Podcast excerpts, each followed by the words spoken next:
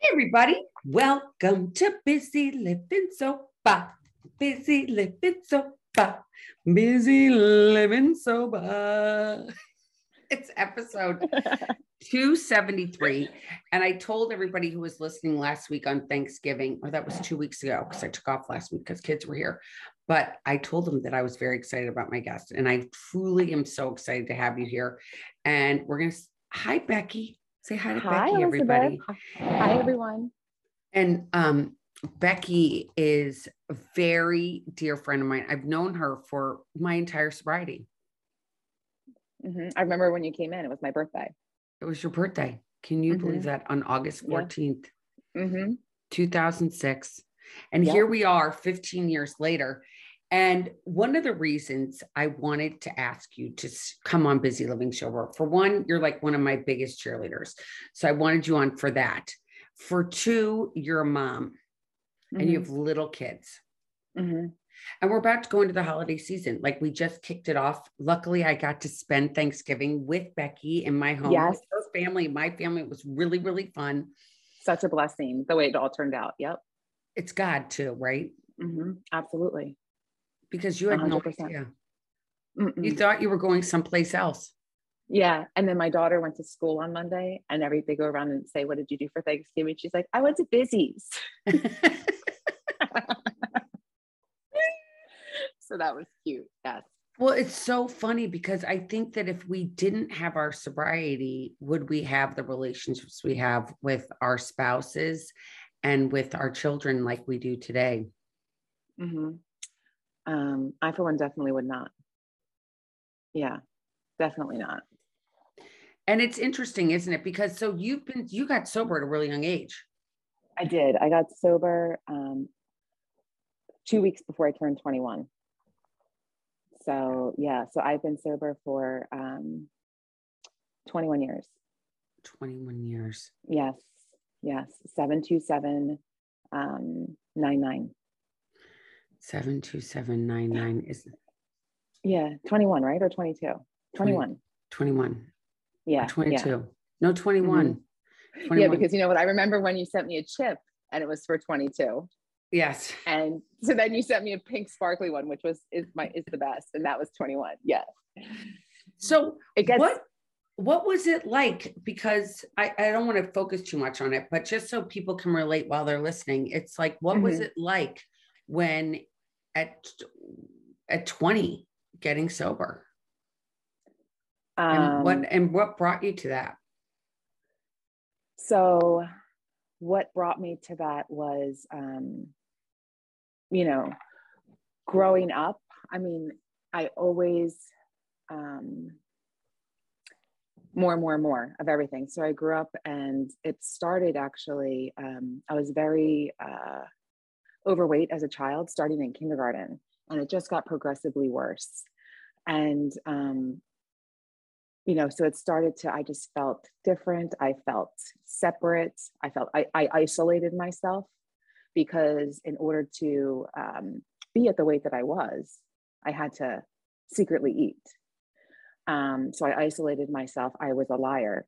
I lied because you know people would ask me like where's this food and i would just make stuff up you know my family and stuff so you know that was from like kindergarten till um, you know ninth grade, going into ninth grade, I went to an all girls school and I was, you know, very heavy.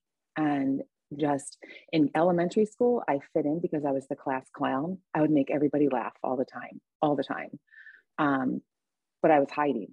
I was hiding. So I think it all started with I just, um, I didn't love myself. I wasn't taught to love myself. I felt this is how I felt. I felt that there was like an image that I had to live up to and no matter what i did i couldn't do it. It wasn't who i you know i just couldn't do it.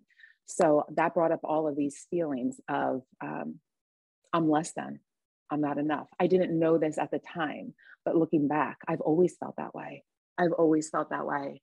Um, i always felt that i had to fit this mold and i hear that quite often in alcoholics anonymous and that's truly how it was i felt like i had to fit it and you know with all of um, with all of my might i tried and i couldn't so going into high school you know i picked up one drink and I was off to the races. I just remember my first um, in ninth grade, I, you know, I got drunk and got kicked out of a mixer. Um, but like I just couldn't stop. I could never stop. And that that was parallel with my eating, which actually um, escalated quite quickly. So I went from being, you know, a straight A student to, you know, my parents getting called into school because I was doing so poorly. Because on the inside, um, you know, I was, I was very sad and I couldn't tell anybody that. And I was very scared and I couldn't tell anybody that. And um, I always felt not enough and I couldn't tell anybody that. So I was always trying to keep up and knowing that I couldn't keep up, I would isolate and hurt myself. So going into, um, so the, the drinking, if you put something in front of me and said, Becky, this is going to make you feel good, I wouldn't even ask you what it was. I would just be like, okay, let's do it. And it just never, once I started, I could not stop. Um, and that created that like phenomenon of craving as well. Like I was always looking for more, more, more, more. So I went to college and, um, you know, looking back as well, my decision to go to college was just, you know, yeah, sounds great. Let's go here. Like I didn't do any, I didn't know anything about the school, nothing. I just went, I was very impulsive, which is another, um, I think, characteristic of my disease. Like I never think things through. It's just like, is this good? You know, I, I didn't want to work hard. Um, I was just like, always took the easy way out so I can get to the drink, the drugs and the eating and, you know, feel better. So I went to college and um, I remember my, I remember my mom and my brother and my sister dropped me off because my dad was away. And I remember them dropping me off and I was sitting in the stairwell and I just cried by myself. I remember that vividly. I was just crying. And I didn't have anybody to say, you know, can I have a hug? Or I'm so scared, or I'm so sad, or something's wrong, something's missing. And I don't know um, how to get help. I don't know. And, um, you know, I never had that growing up. You know, no fault to my parents. They did the best that they could. But whenever I was feeling so sad I didn't have anybody to say, Becky, it's okay. It's okay. I love you. Um, they loved me and they love me, but I never, um, I never was myself. I was always just trying to be who I think they wanted me to be. So that made me feel so alone. But I remember them dropping me off and just bawling my eyes out. And I never asked for help. I just went right upstairs, started smoking, started drinking. And that night, I remember this I went out and made a fool of myself. Completely was passed out, blacked out, drunk. Don't know what the heck I did, but woke up the next day and realized that I, you know, decided to go to a really small school. I didn't know how small it was until the next day when I was like, oh my God, I saw all these people. They were telling me what I did. And it was the same people that I would see all the time. It was not a huge campus with a lot of people. So I made a name for myself quite quickly. Um, and so how I got to rehab was um, uh, again, the eating progressed, the eating and the drinking, both hand in hand. I would uh, go out, get drunk, get high, do anything, um, always blacked out, always. Um, never knew what I did, but I would always wake up with like food all over me and not knowing what I did. I would wake up on the bathroom floor because I'm bulimic, not knowing how I got there. Um, so this was progressing. So um, my freshman year going into my sophomore year, of college, um, I went to my second treatment center for bulimia. It was so bad. Um, I was, I remember I had a nanny job going into my sophomore year. And, or no, pardon me, I went to, yes, this was right. I had a nanny job and I stole all the food from the, from the family. I would just sit there, be, I had to watch these two boys and I would just steal all the food from their home and lie to their mom because she she assumed it was her boys. And I was like, well, I don't know. I think so. It was all this lying, always hiding, always hiding. Um, so there was another intervention. I had several interventions growing up. That's just another thing to note because things were just bad. And I would always talk them out of it. I'm good. Just give me another chance, thinking I could self will things. I'm good. And then I would be good for like two days. And I would be like, see, I'm good. And then pick up where I left off and, and continue to progress. Um, that's another thing too. I was on academic probation my freshman year. And again, I was like a straight A student, academic probation, almost kicked out, never went to class, never. But going into my sophomore year, uh, my mom called me one day when I was at work and said, I found this place in Colorado, um, an eating, eating uh, addiction facility. So I was like, I went, I knew, I was like, okay, I'll go for a week and I'll be good. So I flew out to Colorado and I remember we had, you know, individual therapy, group therapy, all of that stuff. And um, I remember it was a Catholic nun was my therapist. Um, yes, I do. And I, so I went into the therapist therapy session and, um, you know, I forget what we were talking about, but I remember her response. And her response was, Do you think you have a problem with drinking? And because I went there to talk about my bulimia. And she's like, Do you think you have a problem with drinking? I knew I did. But I was like, No, no, no, I'm good. I'm good. I'm just here. The bulimia is really bad. It's really bad. So she was one person, one of many who brought it to my attention that I denied at the time. But now in hindsight, she was she was one that planted um, the seed of a possible solution that there's help out there. Again, what did I do when I went home? Oh my God, I'm good. I've got this. Thank you, mom, so much for sending me to Colorado. This is great. I'm good. Um, so I went back to school and it just progressed and progressed so much to the following summer where I had an internship on Capitol Hill and I would show up to work and everybody was dressed in like suits, you know, all these interns, there was like maybe 10 interns and they were dressed like, you know, like suits and dresses and all that stuff. And I just remember there was a line of us in like with computers and we'd all sit in a line. And I just remember looking at them and being like, how do they do that? How do they, how do they get dressed and come here at eight o'clock in the morning? I don't, I, I honestly didn't know how, I didn't know how. That was so baffling to me. So what I did with that was I made myself less than in my head. Like I'm an idiot. Oh my God, I can't do this. How can they do that? Who do I ask for help? Where do I go? I don't know. I have no idea. Um, so I got up and walked out. I went downstairs, walked under the building. Um, it was at the Reagan building. I walked under to the Metro and I left and I didn't tell anybody. Um, you know, just thinking that that, you know, throw it under the carpet, everything's fine. I just can't do it. And I went back home and um, it was a family member who helped me to open the door to that internship. He found out that I left. He was like, Becky, this is embarrassing. I mean, I'll get you in there one more time. You've got to stay. And of course, I was like on the outside, yeah, sure, I will stay. Just wanted to make him happy. Whereas on the inside, I was dying. So what did I do the next day? I woke up and I tried to emulate what I saw because so I tried to like put on an outfit that all the other girls were wearing. Um, hungover, of course, on very little sleep, of course, because I was always partying the night before. Um, and I went there and I showed up again and I apologized to the guy that was in charge of the interns. I was there for maybe 30 minutes and I looked down again. I was like, mm, I really can't do this. And I walked out again. So I convinced my parents that I should get a waitressing job instead. And, you know, everybody was embarrassed. I knew that they were embarrassed in my family. Um, but I tried to make everything better. Here, I'll do this. Everything's going to be good. Everything's going to be good. Um, and it wasn't, and it got worse. And um, I got myself into a lot of trouble that summer. And so, how I got to rehab was um, I was living in a house with about 10 other girls who were also huge partiers, but they knew how to stop and wake up the next day and go to like, you know, their teaching internships and all that stuff, which again, so baffling to me. I, I, I also brought people home that were like very dangerous that nobody knew. And they're like, Becky, why are you bringing these crazy people home? You know, where I worked at the restaurant. Um, so like I had no consideration for anybody around me.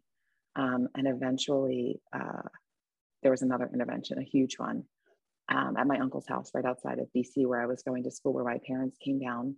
And I thought they were just going to take me home for the rest of the summer. And again, everything would be good. But my roommate that dropped me off and drove me to my uncle's home where my parents were said, I'm going to come in, Becky. And I was like, no, no, no, you're good. You don't have to come in. And she went in and um, her dad struggled with alcoholism. And she blew the whistle on me to my parents, my aunt, and my uncle. And she's like, Becky has a problem and it's really, really tough and she needs help. And of course, my first response was, Well, you drink too. You, I live with you, you do all of that. Um, but there was also a sense of relief like, oh my God, I just want, I just want, I just, think I could exhale. Um, like I needed help. I just knew I needed, I was, it was so self destructive. And, you know, so that led me to Florida, to Naples, Florida. The next day I went down to rehab and I was in rehab for three months um, inpatient and outpatient, and uh, ended up living there for two and a half years after rehab. So, t- so, sorry, that was like the scenic route, but that was how I got there. And of course, getting sober so young, you have these thoughts of, oh my God, I was too young. I was too young to get sober. And I've had those thoughts, um, you know, at certain moments throughout my sobriety journey. But now, as a mom and as a wife, um, and with you helping me, I, you know, I, I don't know where I would be if I didn't get sober so young because I battled so many, I battled multiple addictions. So it was not easy, nor nor did I put both down at the same time. I've been self-destructing for, you know, with the eating and stuff, which I finally put down. Thanks, thank you, God, which is a huge miracle. Um, I uh, I wouldn't be here. So when you asked that question about um, you know, in the beginning about having a relationship with your spouse and your children. They wouldn't, I wouldn't be a mom. I wouldn't be here. I would never have that opportunity um, to grow alongside my children and learn things, learn with them, trying to do things differently as I teach them to do things. So I would definitely not be here. And how do you and how have you done holidays and because food you've set down the food you you aren't making yourself sick anymore thank you god mm-hmm. mm-hmm. and you haven't had a drink in 22 years mm-hmm. almost 22 years and when you think back you're like you're in this culture today that and mm-hmm. we've talked about this before and that's why i think it's so important to have you on especially this time of year you know it's the moms with the sippy cups Mm-hmm. and mm-hmm. with the wine and little kids mm-hmm. that are mm-hmm. saying mom can i have a sip of your drink and no you can't because it's what's in there you haven't right. had to have that no i have not my kids know that mommy drinks coffee and seltzer water and, and they but, like hand it to me but when you're social how do you do because uh-huh. you do you are social your husband's very social you are very yes. social yes so um so I can reconnect it with you what, like a year and a half ago. Yeah. Probably two years ago. Mm-hmm. So I live in a neighborhood with a lot of young families and a lot, there's a, a lot of the moms connect over like wine o'clock. So, and of course they bring their kids there um, because all the kids socialize together, but the moms are all there drinking wine. And but before I connected with you, I was in a lot of isolation after I had my third baby, a lot of isolation. I lived in my head. I lived according to the story that my head told me. And the story that my head told me was I don't fit with these moms. So my kids aren't going to fit. And I adhered to that story as it were as if it were truth. And so that got really bad. So before I called you, um, and my kids, you know, when my kids would go run across the street and all the moms were there and all of the moms majority of them you know they talk about wine they drink their wine that they that they the foundation of their conversations is usually oh my god i need my wine or i guess if i got at the liquor store and that's normal to them and that's okay but um, i would isolate myself i'd be sitting right next to them and just be in another world um, and um, I would be sitting next to them and telling myself, constantly, Becky, you don't fit. Oh my God, you're such a loser. You don't drink. And I, but I, that being said, I knew that if I started, they would be dragging me out. Like nobody would want to be around me. So I knew that to be fact, but I lived by um, not fitting in. I don't fit is the narrative I told myself. So how I would handle that was I would come home from those social gatherings with my neighbors and the wine o'clock culture and um, feel so terrible about myself, feel so um, less than about myself, overtired because I had, you know, three kids under the age of three. So what I did was I, I didn't know where to put my emotions because, um, you know, like I said, after my third baby, I think I, you know, really struggled, really isolated myself because it was a lot, a huge adjustment. Um, so that would be taken out on my kids. And they didn't do anything wrong. And taking out on them, by that I mean like I would raise my voice um, because I was not reacting to them. I was reacting to the story that I was telling myself, which was, um, I don't fit. Um, but now since I've connected with you and we've been doing the steps and we talk every day and I do my meetings, um, you know, miracles happen. I, am I'm shifting the story in my head um, and living by the truth, which is I do fit. I'm here for a reason. My kids are here for a reason. And just because I don't drink doesn't mean that my kids aren't going to be friends with these moms who do drink children because that was the narrative I told myself. So it's debunking that story um, and living by um, living dependent on God. So, for example, um, since you and I started to work together pretty consistently, very consistently, I noticed that when I am in those social situations now, which obviously happen quite frequently, I I don't tell myself that story. I'm noticing that God keeps planting um, opportunities for me to see that that was never true. They don't think less of me. Um, and I have actually been able to share with certain, you know, some moms in the neighborhood that I am sober. And their response is always like, oh my gosh, that's amazing. I know so and so who is, I know another person who is. And in sharing that, if the opportunity presents itself to share it, that's when I do. Um, I feel free. I feel um, I feel a part of. And also too, it's um, in within that freedom. I also it, again that feeling that freedom and feeling that um, authenticity, that gift of being able to be who I am, who God created me to be, which is still quite new to me because I've lived so much of my life trying to be what you, what I thought you wanted me to be. Like if you told me that your favorite color was hot pink and it wasn't mine, I would be like, oh my God, I love hot pink you know, or I'll be like, I'm always like, oh, I agree, I agree, I agree, even if I don't agree. But now I just, I feel a part of, and I'm noticing all of um, the signs that God puts in front of me um, to teach me depend to depend more on Him and to be a part of, and to be friendly, and to even though you know they might not be my best friends, I can participate in the conversation. And again, that trickles down to my children um, because they are happy and free when I'm happy and free you know, and they're able to be joyous with the other kids instead of me thinking they're not going to fit because these moms are all friends and then their, their kids going to be friends. So it's a whole um, trickle down effect of just, um, you know, grace and miracles. And, and tell me this does anybody did anybody during those times that you would go to those parties and you didn't tell mm-hmm. them why you weren't drinking. You didn't say, Oh, I have a drinking problem. Would any of them even care? No.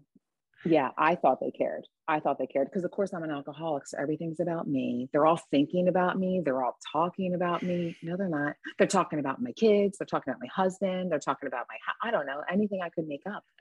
Um, no, nobody cared. And they all still say that. Like, you know, I live in a very social neighborhood. So a lot of, there is a lot of drinking and um, yeah, they all just say, "Oh, Becky doesn't drink." And and, and another mirror, I did go to a, one of my neighbors. Um, her son graduated from high school, and I walked right up. She invited my husband and me to the party, which was very nice, and she's a wonderful person. And I walked up to the driveway. She's like, "Becky, you got to check out this new um, is it LaCroix or LaCroix? I don't know. The seltzer water. Yeah. yeah. Sometimes I hear people say LaCroix and I'm just like, I just want to be, you know, get it spot on there. but um she, she um she, you know, walked right up and you know, obviously there was a lot of drinking, walked right up and she showed me this new flavor that she got me. So I feel that there is um, you know, and she doesn't know that I'm sober, but she's very respectful. Um, so nobody cares but why does but our heads think that everybody cares. Like we have this so many people are like i don't want mm-hmm. anybody to know that i'm not drinking or how am I? I do drink too much, and I don't. I mean, obviously, you don't know what it's like to drink too much in these places because you've already put it down a long time ago. Mm-hmm. But so many people that have drinking problems today are like, how am I going to go to these parties? How am I going to be part of this neighborhood when I mm-hmm. don't drink? And mm-hmm. what would your advice be to them? So I, what you just described, that's how I did feel. I have felt that way. Um, my advice would be um, to connect with somebody who is living in a solution and who has been there and done that and who has walked through a similar path of raising young kids being in these social settings um, and can tell you um, can teach you you know to depend on god to point out that it's very self-centered because as alcoholics we're self-centered to the core. Plant those seeds because when you planted those seeds with me i'm like oh my god elizabeth's right. I am so i'm making it about myself again so when I do that, I'm able to recognize it and pause and take a breath and turn to the person next to me who's drinking their wine and ask questions about them and engage right. them because um, you know everybody's battling something and so some oftentimes some of these people open up to me and tell me about their struggles in life and i leave that social interaction feeling filled feeling filled up because i was able to just listen sometimes people just want somebody to listen. So my advice would be to work with somebody um, who is able to share the light and share you know all the things that you've shared with me. Um, and always you know because when you make that shift like i said the biggest thing for me is i feel like every single day now because obviously i interact with my neighbors all the time at the bus stop you know my kids playing outside i used to have such high anxiety even playing outside because i i lived with that narrative i don't fit my kids don't fit. I don't fit my kids don't fit. So i would my heart would pound um and you know my hands would get clammy but um, I so my point is is I can apply what you taught me to the social interactions with the wine and also to interacting with these adults um, and their kids even without the wine because in both settings I felt quite anxious. I felt less than and apart from so my advice would be or my suggestion that has worked for me um, is to on a daily basis work with someone who is living in the solution and who has been there.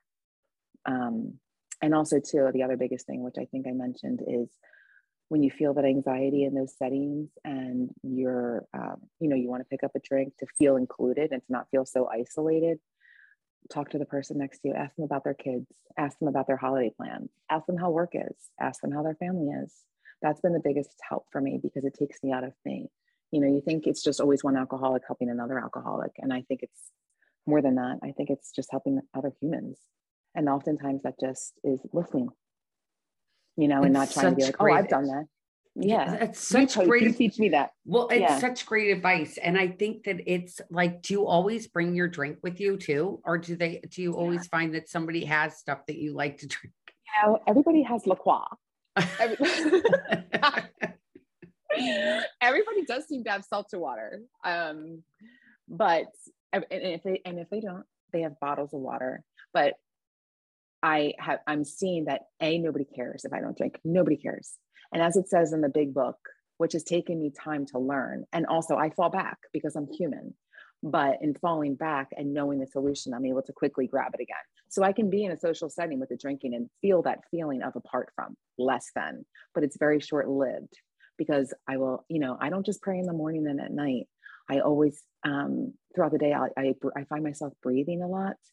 And you know and especially in the mornings when it's like rush rush rush with my kids i apply the same thing to these social situations which is um oh god what do i say to myself? And i'm drawing a blank right now. Um god was within her. She will not fail god was within her she will not fail and i just completely i repeat that to myself and i find that it calms me um, so in those moments in those social settings where i want to drink to feel included or i'm feeling anxiety because my head which is false evidence appearing real, appearing, it's not real, um, which is my disease. When I'm listening to that narrative, I take a breath.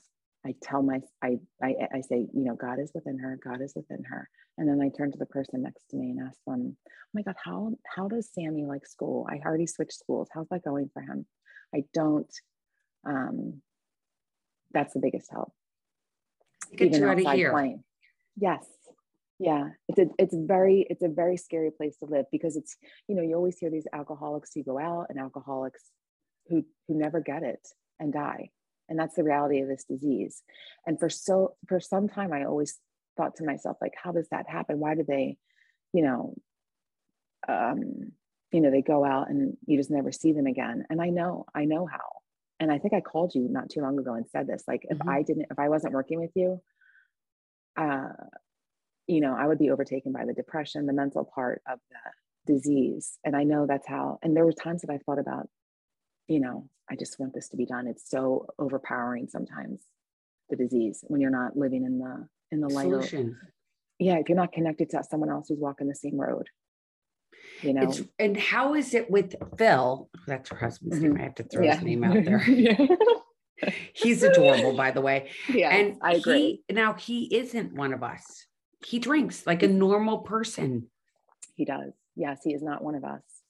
Um, you might make me cry, but yeah, I just feel that um, God gave him to me on our first date.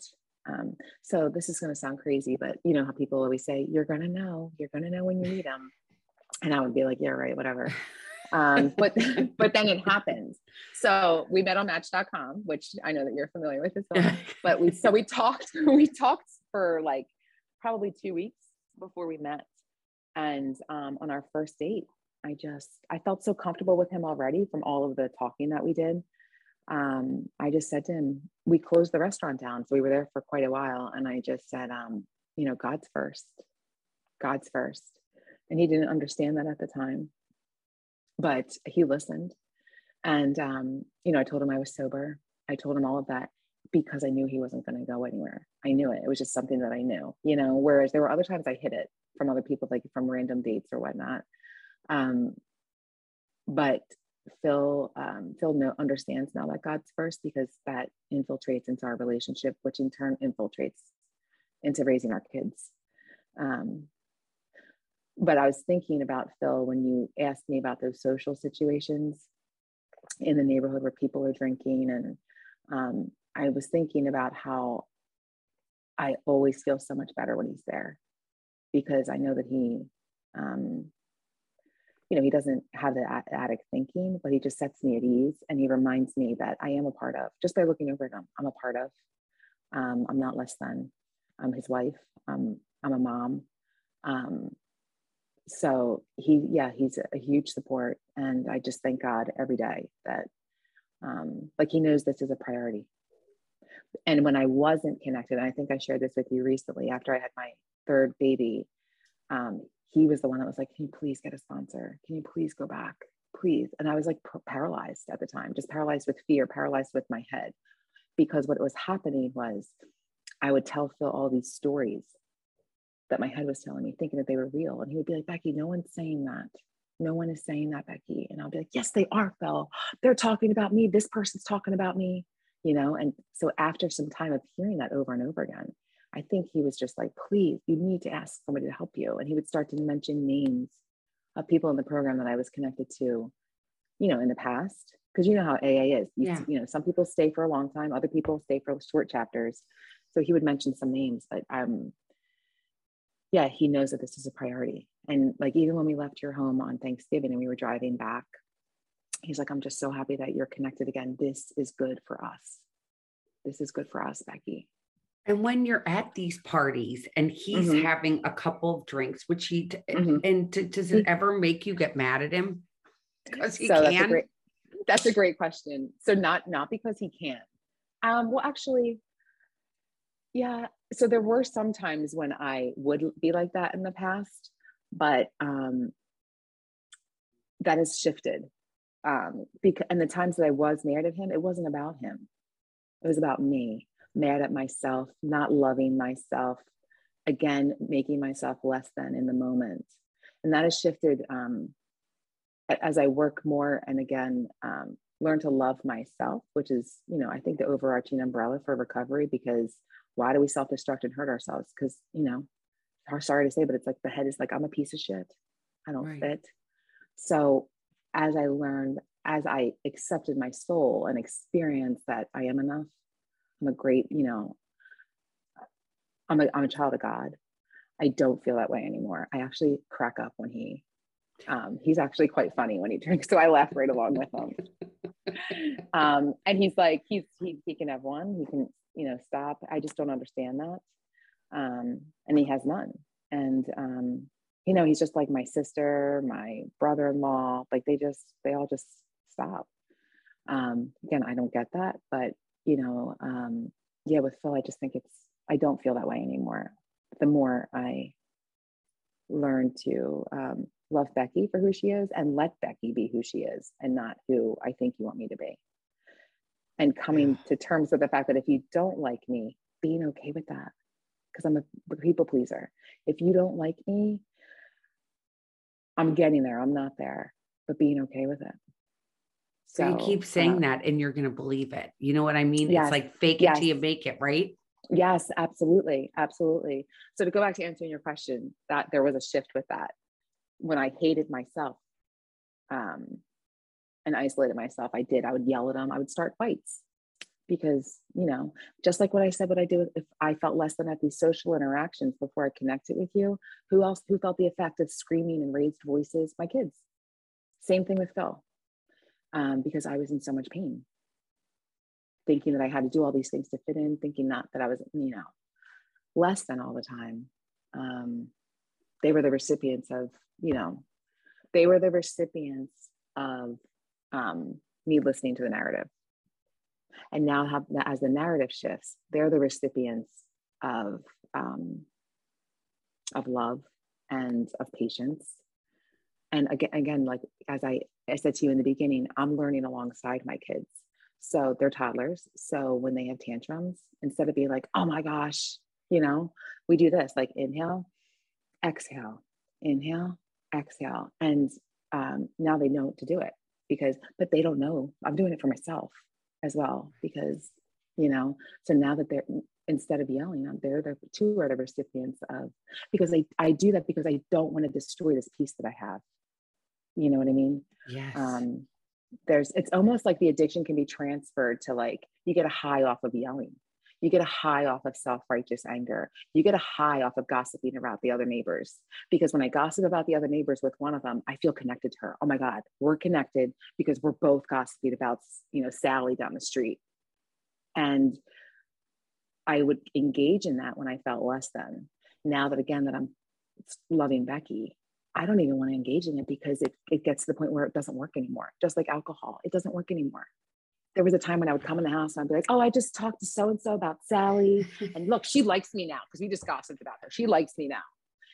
But now I just don't engage. And um, it has become easier because I know it's going to result. I have a disease. And when I feel yucky like that and filled with toxicity from, I don't get the high anymore. The high's gone. The, what happens is I just feel like crap.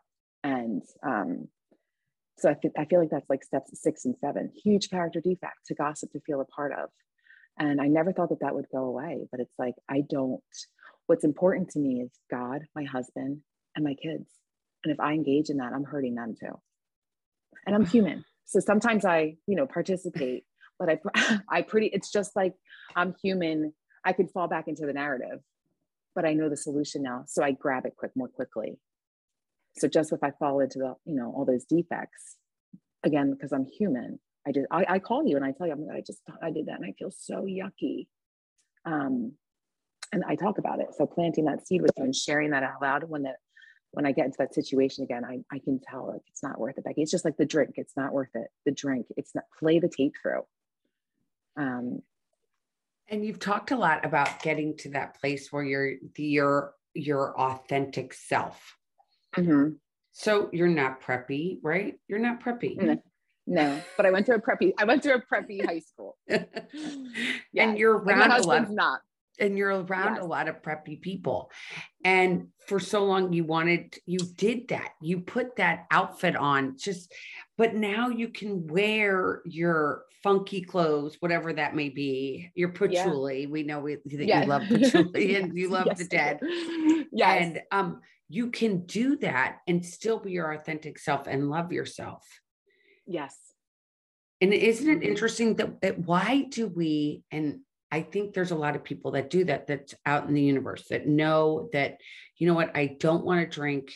I have a problem with it, but I keep picking up every time because I get in a situation where I don't feel good, just like mm-hmm. you described. Mm-hmm. I get there with my kids and the only thing I can do to make myself feel okay is by drinking. But I mm-hmm. know in my heart that it's not working anymore. Mm-hmm. It's really hard when you're in that place. It is. And also getting to the place um, where you trust God, that He put you there for a reason. Nothing happens in God's world by mistake, nothing. And if you really internalize that, you, he's putting you in that situation possibly to depend more on him you know rather than yourself and your self-will and what do you think about the people that are listening that are like god oh my gosh they're talking all this god and oh it's mm-hmm. cult it's god it's god it's yeah. god What do you say to that? What's your advice for Um, that person who's like, I don't want God. I don't like God. I've had terrible things happen in my life. How can there even be a God? Yeah. Oh, So I have felt that way before. And in sobriety, I have felt that way. And uh, again, the reason was I would go to these AA meetings. I was not picking up a drink, but I would leave there and self destruct and com- self destruct with bulimia, convincing myself that I was going to die that way. This is not something I can put down. This is how I manage those feelings, those overwhelming feelings that, you know, I'm a piece of shit. But I go to the AA meeting and tell you that, you know, depend on God or so what I would say to those people is I understand. I understand how you feel. Um, I did not wake up one day and just be like, God is real. God has helped me. God continues to help me. I would not, I did not wake up one day like that. It's a, it's something, it's a coming to that's happened over time, especially in the past year and a half. So what I would say is I understand. And um, it doesn't have to be that way. That's what I would say. And um, I would suggest connecting um, with someone who's living in a way that um, is a way that you wish you could live. You know, like there was a time when like I didn't, I didn't, couldn't even go to my mailbox. I was just so paralyzed by fear. So then I, I know you, and I'm like, well, I'm sure, you know, I see you move with freedom. I listen to your podcast. Your podcast saved me after I had my, my third baby. I would just put all the kids in the car. I had a two year old, a one year old, and a newborn. I was completely overwhelmed. I was completely, and I just, we would just, that's how my kids would sing your song, Busy Living Sober, because that was on in the car. I would just go get a coffee and just drive. And they're like, Mommy, where are we going? And I'm like, I just have to listen to this podcast because I'm seriously, seriously going to freaking lose it. I'm going to lose it. So for those people, I, and I understand and just ask somebody for help. You can call me. You can e- email. Call me. I will give you my number, um, because I, you know, God has us all here, and you have, and whoever is feeling this way, you have such a purpose. You really, really do. You might not feel it right now, and again, I understand that as well, but you do, and you deserve to come to. You deserve to come to that realization, um, and that can only happen with God's help. I love Um, that. Now, what mhm. is and I we're almost at an hour. Can you believe that? No way. crazy. Are you Yeah, we are. serious? Yeah, I am. Wow. I'm like crazy. So my um so you have three little ones I do. Yes. and there's lots of anxiety right now because you Mhm. know you have to make Santa. I mean, there's Santa, and then Mhm. there's like the elf on the shelf. Oh my then- God. And then there's the Christmas, and then there's the decorations, even if you're Mhm. Jewish, you know, right now you're in the middle Yes. of Hanukkah. But Yep. you have all that is a lot of pressure as a mom, isn't It it? is. It and to make absolutely is, sure yeah. that they have everything you want to get them, and then not to mention the inflation that's going on and how expensive Mhm. everything is. Mhm. How are you dealing with it, and how do you deal with it? Um, I get overwhelmed by it. I have moments of complete overwhelm because, you know, the parents, you're the magic makers, no matter what holiday you're celebrating. My daughter comes home from school and she'll tell me, you know, so and so is doing this tradition. Can we do that tradition? I'm like, add it to the list. You know, like I, that's what my head tells me, you know. But how I deal with it in that moment, I mean, I felt that way several times today. Um, my daughter wants to bake all these cookies. It's just like I'm like, where are we going to find the time for that? That's my disease response. My disease response is like, oh my god, what is she? Did she know? Like I have to wrap all these presents, blah blah blah. And And you then have a full time job too. On top of it, I've got to. Yes. remember- yes, yeah. I'm like superwoman. I'm just kidding. I'm totally kidding. I'm totally kidding. I just um um but you are. We all the moms out there are. We are. every We single mom are. is. Every Mhm. single mom is like a superwoman. Like we have the cape, and they try to say men and and I'm not getting political here, but I'm just like w- women. We give birth to babies, okay? So we are way far superior. It's Yes. just reality. So I don't, It's you so know, true. but we're super Yeah. women, and you know, and sometimes it gets overwhelming. yeah so how i deal with it is the same exact way i described to you earlier with the social situations um, is i take a breath i pray and i just say god is within her god is within her god i know you i know you're able to help me through this and the biggest thing for me is like i get overwhelmed thinking i never have enough time oh my God, how am I going to have the time to do this? Oh my gosh, how am I going to have the time to do that? And the time, I always, you always have the time. Um, it's just, again, that's another narrative that my head tells me. So I just have to um, remove myself. Like a mom, like I take a little time out. I just go upstairs. I remove myself from wherever my kids are. Um, you know, put them in front of the TV, which you know, um, and just go go get quiet for at least like three minutes, and I return, get getting back to that trust, and also acknowledging that not not all that stuff is possible. Like the elf on the shelf, I threw it on the shelf today. He didn't arrive from the North Pole. He didn't bring any gifts. Like, and that's okay. You know, there wasn't confetti coming out of their pancakes when they woke up this morning saying that the elf arrived. We even forgot his name. We have to rename him. you know what I mean? But being okay with that. Even if, you know, Jennifer down the street, you know, has like been the elf like flying from the North Pole through her chimney. And my kids think that every elf does that because, you know, Jennifer and her kids have that. It's being okay with the fact that I, that's not my thing. And there's other things that I'm capable with my kids. So that's how I deal with it. It's remi- it's again self-love, not and, pressuring myself to do all that and being okay with not. Right. And how, and I, I want, because this is a big thing. If this is a huge thing, I'm going to bring up right now, huge mm-hmm. thing social mm-hmm. media, social oh. media. Because mm-hmm. that's how you probably know that Jennifer down the street because she's put, yes. filmed yes. it on Instagram and it makes it look so perfect. And not only is it on Instagram, but it's on Facebook too. And you're like, there goes that goddamn that elf. elf coming through everything. And oh my God, I'm such a loser so because my mm-hmm. elf, we mm-hmm. don't even know its name yeah, I just, you know, my husband just threw it on the shelf. He literally did that last night. I felt, don't we have to do something with that? He's like, no, guys, first, yeah. And I think you're not supposed to like touch it. My kids like throw it in the fire. but you're right. Social media, you do. You have these, you know, to each their own, but you see this thing where everything, it's just a snapshot. It's just a snap, but it's also coming to coming to recognize that that takes time. Like there was a time when i would i would beat myself up because jennifer down the street is doing that. It all it's all under the same umbrella of um, you know waking up you know coming to that god is within and learning to love yourself. Because when you love yourself you're okay with the fact that jennifer down the street is doing that and you're happy for her that is so great that she's able to do it but you know what and recognizing there's so many great things i'm able to do for my kids as well there is. I'm a terrible, terrible baker. My daughter loves to bake. She takes me out of my comfort zone quite frequently. She wants to bake 75 things every single day. And I used to be like, would you, you know, blah, blah, blah. You know what I do? I get like the, the um, what is that? The cookie dough stuff, roll it out, and she can decorate it herself. I don't do anything fancy. It's just all they want is to be with you.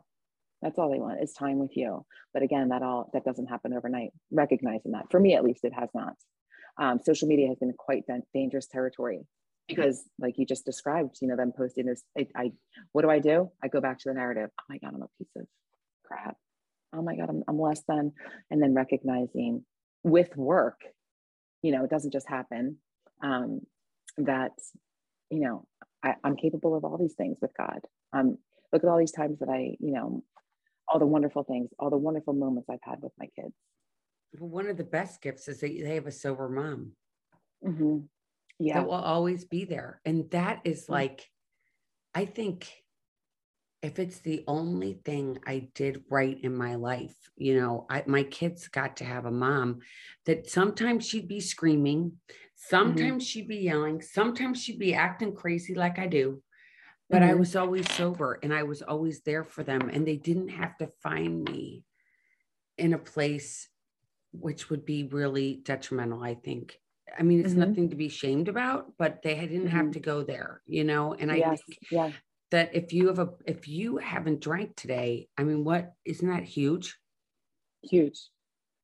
And I would also say too, going back to what you said about, you know, they had a mom who was crazy, a mom who yelled. Every I, I, I imagine, you know, we're all human, so we all have faults, and it gets overwhelming being a mom, and uh, you know, and so we do yell. But when that happens with me, something that I've um, practice, I think, because it makes me feel yucky. Um, but again, I'm human, so I yell and I get frustrated and I get overwhelmed and I get all those feelings that we all get. Um, I apologize to my kids. Mm-hmm. I just say, Mommy has really big feelings right now. really big feelings. And um, I'm sorry, that was not okay that I yelled. And I know that probably scared you. Um, and I'm, I'm sorry. That was, you know, mommy's fault. You know, I don't even know how I articulate it, but it's always an apology and recognize, validating that, you know, it's not okay. So, I think and, and in turn, hopefully teaching them, you know, because a lot of times you'll scream and walk away and it's like, you know, and I just, I can't, I can't, um, that's important to me is to is to cl- close out those when that happens with my kids. Because I want them to know that it's you know we're human. We have to, and we all have big feelings sometimes. We so, all do. We all do. we all do. Yeah. This was so awesome. I you this have to was. come back again. I know everybody's i would love, love you because this has been mm-hmm. amazing amazing amazing. And thank you so, so much for having me. Thank you and you're so like the best interviewer Oh my gosh. Well, thank you. Thank you. It's, you know, it's, I always want to be, they always ask me, what do you want to be when you grow up? And I'm like Barbara Walters. So I'm do, I do it on my little podcast, as you know. And um, so anybody who's out there and listening, please reach out. You can reach out to me at busy at busylivingsober.com or Elizabeth at elizabethchance.com. And I will forward your message to Becky.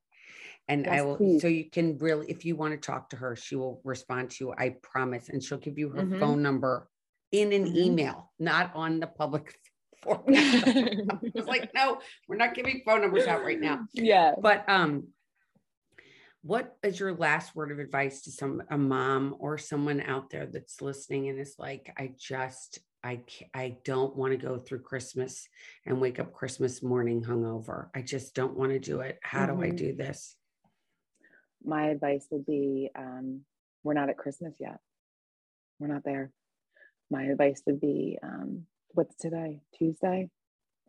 I know it's hard. I understand. Um, you know, but one day at a time. You know, it sounds so corny. Um, and again, that's another um, like motto or saying that I had to internalize. It, it was just taking time, but that's what I would say because I do the same thing. I will say, how am I going to um, get for raising my kids in middle school. I'm so scared. Uh, look, is everything fine today? Am I sober today? Did I pick up a drink today? Okay, I didn't. So let's go to sleep, say our prayers, and wake up and begin again. Mm-hmm. And Christmas will come when it comes. Mm-hmm. You know, mm. that's another thing with my addiction. I live in yesterday or today or tomorrow. So it's a constant practice to return to right now because that's all we have. Yeah, you know, right now. Mm-hmm. And I tell you, when you're doing the splits and you got one day and yesterday and the other day and tomorrow, and then you got a pull yeah. in between, forget it. It's not good. Yes, yes, exactly. And another thing is like when I'm living in like Christmas and how am I going to make it through? I find that I react more in the moment in a negative way because I'm living in the fear and I'm making a story of, oh, I'm going to pick up a drink at Christmas. I'm so scared. How am I going to make it?